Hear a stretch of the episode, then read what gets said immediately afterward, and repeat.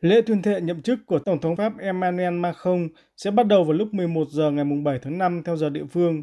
Khác với những người tiền nhiệm, ông Emmanuel Macron chỉ tổ chức lễ tái cử tại Điện Élysée với thời gian dự kiến kéo dài khoảng một giờ ba mươi phút mà không có thêm các hoạt động tuần hành mang tính biểu tượng trên đại lộ nổi tiếng Champs-Élysées hay ghé thăm tòa thị chính Paris.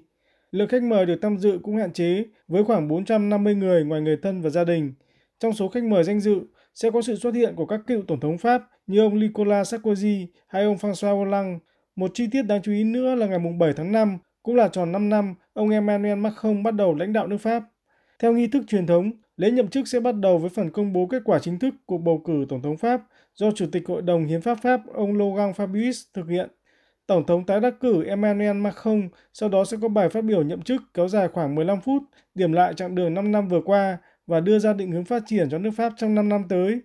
Kết thúc buổi lễ, Tổng thống Pháp sẽ dự lễ trào cờ và duyệt độ danh dự trong tiếng nổ của hai mươi mốt phát súng đại bác được bắn tại điện phế binh quốc gia gần đó. Trong tuần làm việc đầu tiên, Tổng thống Pháp Emmanuel Macron sẽ tham dự lễ chiến thắng phát xít tại quảng trường Khải Hoàn Môn vào ngày tám tháng năm. Một ngày sau đó, ông Emmanuel Macron sẽ có bài phát biểu trước Quốc hội châu Âu ở thành phố Strasbourg và thực hiện chuyến công du đầu tiên đến Berlin gặp Thủ tướng Đức Olaf Scholz để thể hiện các cam kết đối với Liên minh châu Âu.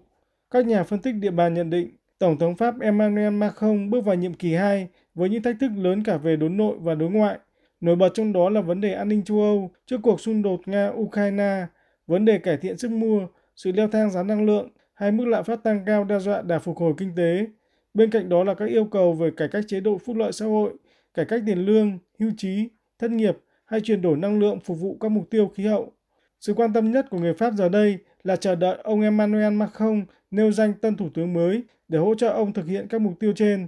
Phát biểu trước báo giới, người phát ngôn chính phủ Pháp, ông Gabriel Attal cho biết. Tổng thống Emmanuel Macron cho biết lúc này chưa phải là thời điểm phù hợp để bổ nhiệm. Nhiệm kỳ đầu tiên của Tổng thống Macron sẽ kết thúc vào ngày mười ba tháng năm và tôi chỉ biết rằng chính phủ của Thủ tướng Castex sẽ được duy trì cho đến hôm đấy.